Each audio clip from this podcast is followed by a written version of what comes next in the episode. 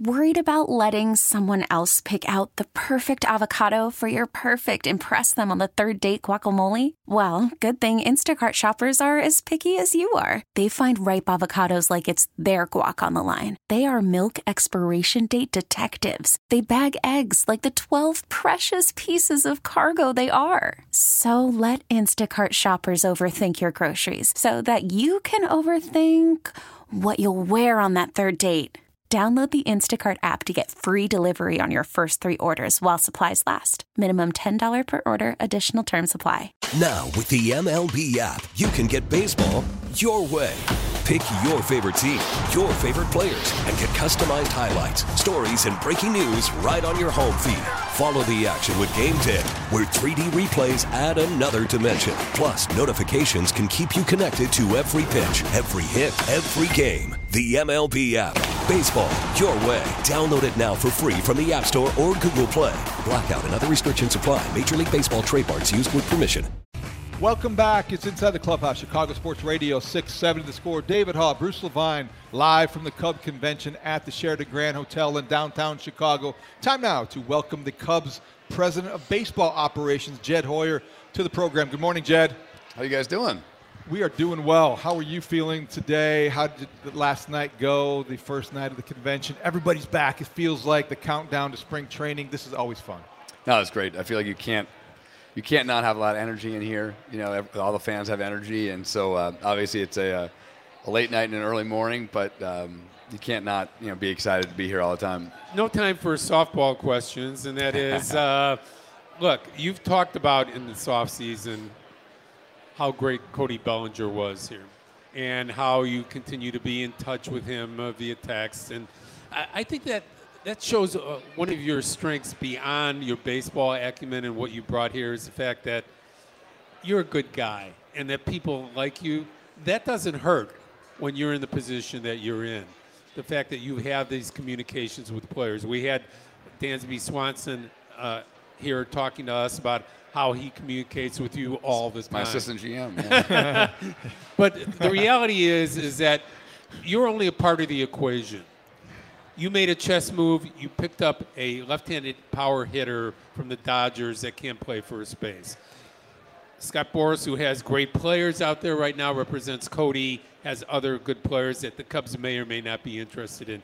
How, how is that chess game going for you? And is there any anxiety, any trepidation going in forward, knowing that the player fits for you, he played great for you, but you have to be prepared to move on without him?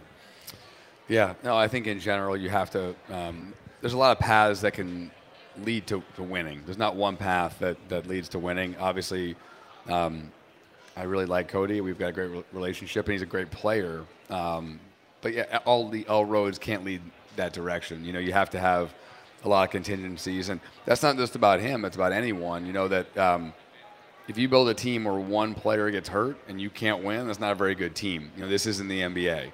Uh, you got to build a team that has depth. You got to build a team that, you know, if someone goes down, you have to have a next man up mentality, and you know, depth is really important. So, you know, if if you can't build a team that if you take one player off that team, they're not very good. We have to look at free agency kind of the same way. Um, and so I think that's how I see it. There's a lot of paths for us to be really good. Um, excited about our team, and you know, we have more moves in store this offseason for sure. You know, we're, we're certainly not done, but it can't be a one player makes the offseason type deal. I know you've addressed this publicly. We haven't talked to you since this happened. Going into this off season, because of your, we, have gotten to know you pretty well. You've been here since 2011, and we know that you deal with things you're, you, in a way that you, humanize the, the process, and you come across very uh, relatable. Firing David Ross could not have been easy. And so the way it's been reported, you showed up there, he wasn't expecting you. I, I, imagine that had to be one of the more difficult conversations you've had as an executive. What was that process like in retrospect? And is it right to wonder what you learned from the process or what you took away from that because it was so delicate in nature and important and significant to the Cubs?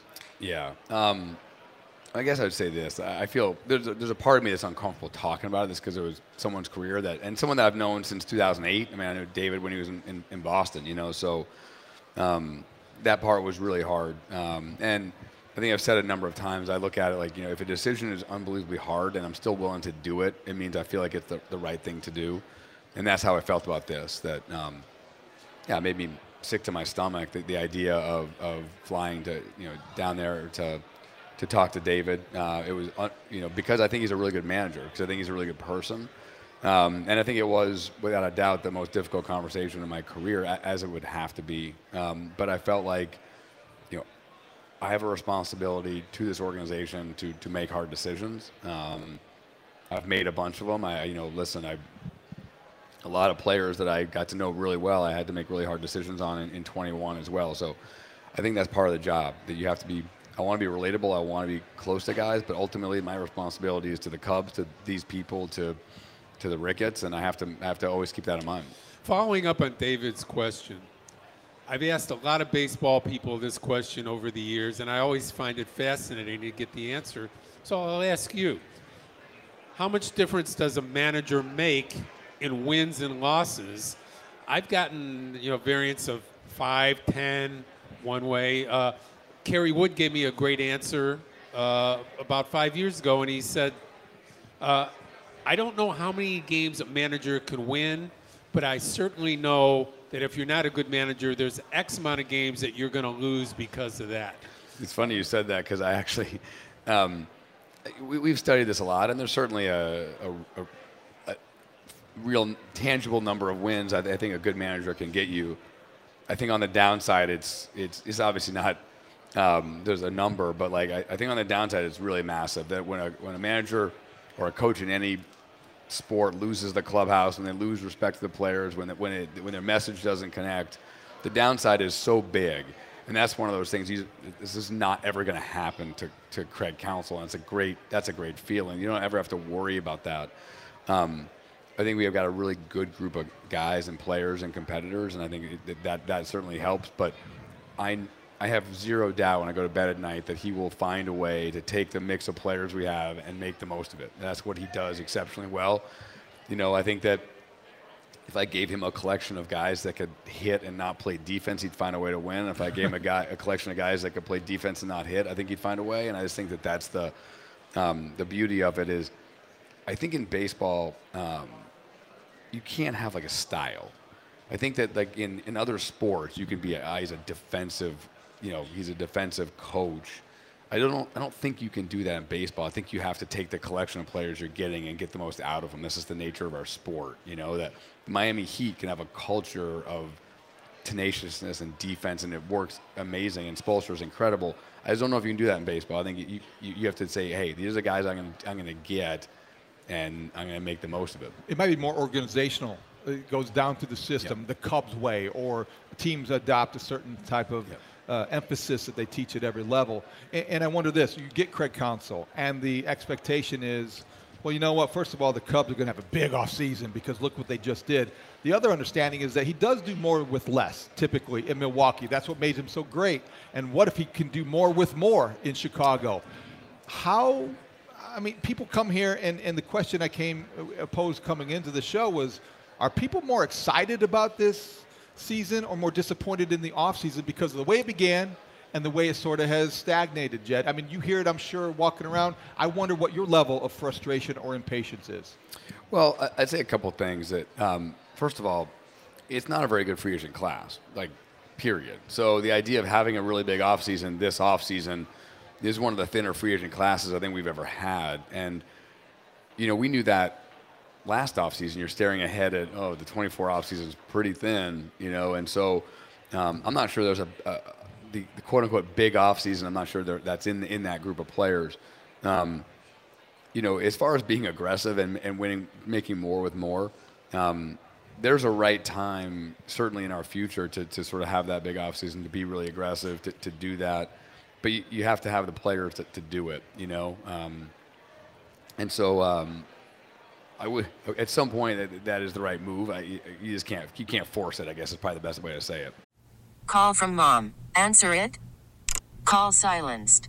Instacart knows nothing gets between you and the game. That's why they make ordering from your couch easy. Stock up today and get all your groceries for the week delivered in as fast as 30 minutes without missing a minute of the game. You have 47 new voicemails. Download the app to get free delivery on your first three orders while supplies last. Minimum $10 per order. Additional terms apply. Baseball is back, and so is MLB.tv. Watch every out of market regular season game on your favorite streaming devices, anywhere, anytime, all season long. Follow the action live or on demand. Track four games at once with multi view mode and catch up with in game highlights. Plus, original programs, minor league broadcasts, and local pre and post game shows. Go to MLB.tv to start your free trial today. Blackout and other restrictions apply. Major League Baseball trademarks used with permission. You and I uh, differ, and your opinion matters. Mine doesn't so much on Christopher Morel. I asked you this question yesterday in the media scrum about uh, whether he's got a position or not, and you know your answer was, which has been the organization opinion, is he's a good baseball athlete. We can move him around to different positions. My theory is, look, you got a guy that's a known home run hitter. He's he's got something there. He could be a 30 to 40 home run- hitter every year, maybe even more. Why not put him in just one position and say, leave him alone. This is your position. Go get him. Your theory is, you know what? During a baseball season, there's going to be a lot of injuries. He's a good baseball athlete. We can move him around. You know, tell, tell me why my thoughts about just leaving him in one position doesn't really hold water. Tell me what I don't know, Jay. Yeah, I don't think you're wrong. I just, you know, to me, um, I just, my, my, my views on this have changed a ton over the years. I, I feel like the game has changed. Um, it used to be sort of making out the lineup card with the nine guys and make out the lineup. You know, your here are your five starters, your three good relievers, and you play. And and now it's just so much about you know, it's not your 26 guys, it's about your 45 guys you're going to use. And so that's where to me Morel is so valuable through the length of the season. He's going to play a ton. He's going to get a ton of at bats for us. He's, he's going to play a lot. He's just going to play in different spots because we're going to have we're going to have injuries. We're going to have. you But know, he wasn't very good at any of those. Okay, so with that in mind, you know uh, that that's where my the baseball He's young, fan Bruce. me- He's you know, young. The baseball fan of me says, yeah, not everybody can play all these positions, Jed, because some of them are just not really defensively qualified. Yeah. No, that, I think that that's one view is like you just give him one spot and let him, and let him go. And I, I think that that usually happens organically. I, I just think that you know um, someone's going to get hurt that we haven't we're not thinking about, and then that ends up being the spot. And like to just build nine guys and say let's go, I think I think you're going to have injuries, and that's one of the things that I always. Um, I, I, I try to remember every year. And I used to, I used to have a, a two and a half day drive before opening day with my dog. I'd drive them back, and it would kind of be my time to think. And the thing I would tell myself over and over is, weird stuff is going to happen that you can't think of right now. And you have to be prepared for that. Like you, you, you try to think about every inevitability of what's going to happen, but like when you start the baseball season, it is a long and winding path that, that is going to take twists and turns and different thing, uh, things are going to happen. And I think that you have to be mentally prepared for all those things. How do you see Shota Imanaga fitting into the rotation, and are you done with starting pitching this offseason?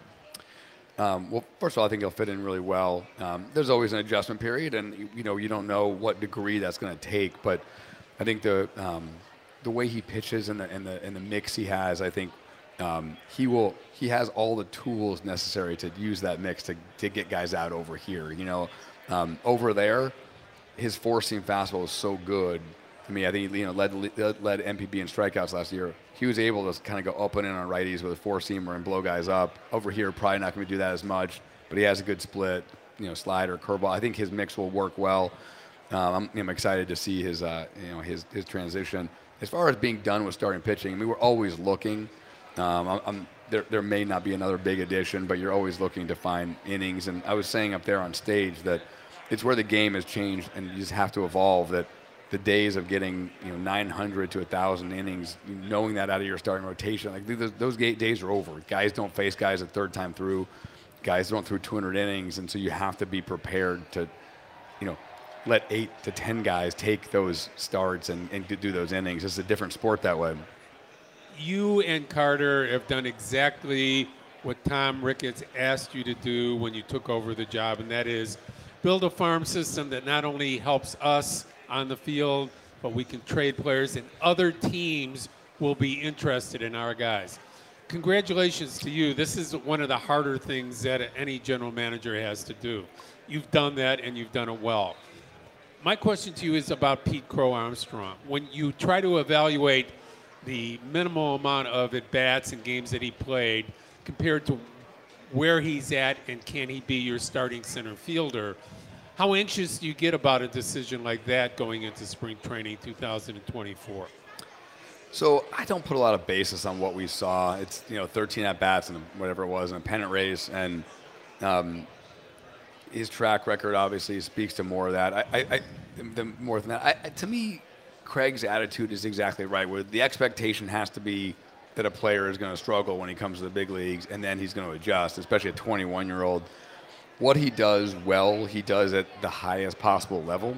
You know, I mean, he is a, you know, he's probably one of the three best people in the world that can play center field. You know, and that saves a lot of runs. And so, there may be a world in which we put him in the lineup before his bat is ready, knowing that, right? And I think that you know, I, you know the Brewers did that last year with Brice Turang. He played second base. He covers half the field. He's incredible there.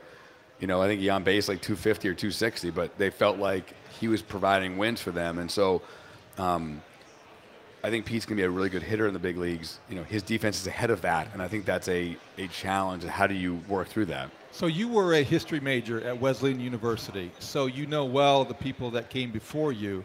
Bill Belichick was one of them at Wesleyan University. He retires this week. Well, oh no, let me rephrase that.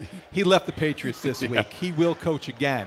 Do you have a relationship with your fellow Wesleyan University graduate, and what was your reaction as a Patriots guy, right? As a Patriots fan, yep. to, to him leaving and not being able to win without Brady? Well, first of all, I just want to say that, like, you know, I was in Boston for a long time. I grew up in New Hampshire, but like I'm not a Patriots fan anymore. I was a Belichick fan. I mean, I'm a Bears fan now. I got three boys. I got to raise as as Bears fans. So I think that is a it's important. They're going to love that Caleb Williams jersey. yeah. My, my son, we, I took my son to a USC uh, game this year. That was what he wanted to do, and he's already, he's already got one. So smart, smart kid. Yeah. So um, I don't know Bill well. We, we've communicated a decent amount over the years. It's not like we're friends, but we've talked a bit over the years. And I think in 2018, um, their front office came and visited our front office, and we kind of exchanged ideas. Um, I mean, he's exceptional. There's no way around it. You know, what he's done is unbelievable. His football mind is, is so amazing. One of the things that was really impressive, that the, the two most impressive people or groups that we've ever met with, and we did a ton of this – especially after 2016, was um, you know, we had lunch with Spoelstra, who's unbelievable, and it just had a this is what we do and we do well, and that was the key thing when we met with the Patriots. It's like this is what we do well, and I think there's a lot to that. That you know, in any draft, you know, we're going to get one of every 30 players, right? And so it's like you have you know you, you're going to miss on 29 out of 30 players. Pick guys that you want. Not that the draft people think you want. Not that you know, right. these are our style of players, and I think the Patriots did an exceptional job of that for a long time. They had a style, they played it. Obviously, Brady was a huge part of that, but um, you know, to win six titles in that number of years is, is amazing. To be that good that long, and you know, it's uh, it's interesting, right? Because I think that this week you'd be crazy not to sort of step back as a person and think about just like your career mortality, sort of, so to speak, right? You watch you know, Nick Saban's the best to ever do it. He steps away. You know, Belichick's the best to ever do it. He steps away. And you realize, like, this Pete is Carroll. a Pete Carroll. This is a chapter, uh, uh, uh, and you know, so to watch those guys and see what they did and, and see them step away. Um, you know, someone will sit in my chair at some point. That is part of life. My job is to be the best custodian of the organization as long as I can in that chair. But realizing that, like, someone will be there after me. Mm-hmm. You know. Philosophically, you've always been opposed to long-term deals for closers. Okay, historically, it's been proven out to you the reason that's the reason why you have that philosophy. Uh, can that change? Will that change with this market, uh, depending on uh, maybe the inventory of the person out there that uh, wants five years might only get two or three? Yeah. the elite, elite closer, um, the leverage they pitch in makes a huge difference. I mean, uh, you know, certainly when we traded for Chapman, there was a reason. It was like he was going to pitch the highest leverage innings, and we knew we were kind of one piece away from being easily the best team. Um, we traded Jorge Soler. He didn't have, I mean, in a, in a non DH world, we just didn't have a place for him, but we traded him for one year away Davis and a draft pick because of the leverage he was going to pitch. So I do believe in that, but I also think that um, the most volatile position on a baseball field is is a reliever, and I think you have to take that in mind as you build a bullpen. That this is a high volatility, high regression area, and you have to think about your investments in that way. That you want to put your dollars generally in the areas that you're most certain about. Jed Hoyer, thank you for joining us. This has been a lot of fun, and everybody I think enjoyed it. Uh, so appreciate it. Always, thank you guys. Thanks. I appreciate it. See ya. All right, inside the clubhouse, we will be back to wrap things up here on Chicago Sports Radio 6-7 The Score. Baseball is back, and so is MLB.tv. Watch every out-of-market regular season game on your favorite streaming devices, anywhere, anytime, all season long. Follow the action live or on demand. Track four games at once with multi-view mode and catch up with in-game highlights. Plus, original programs, minor league broadcasts, and local pre- and post-game shows. Go to MLB.tv to start your free trial today. Blackout and other restrictions apply. Major League Baseball trademarks used with permission.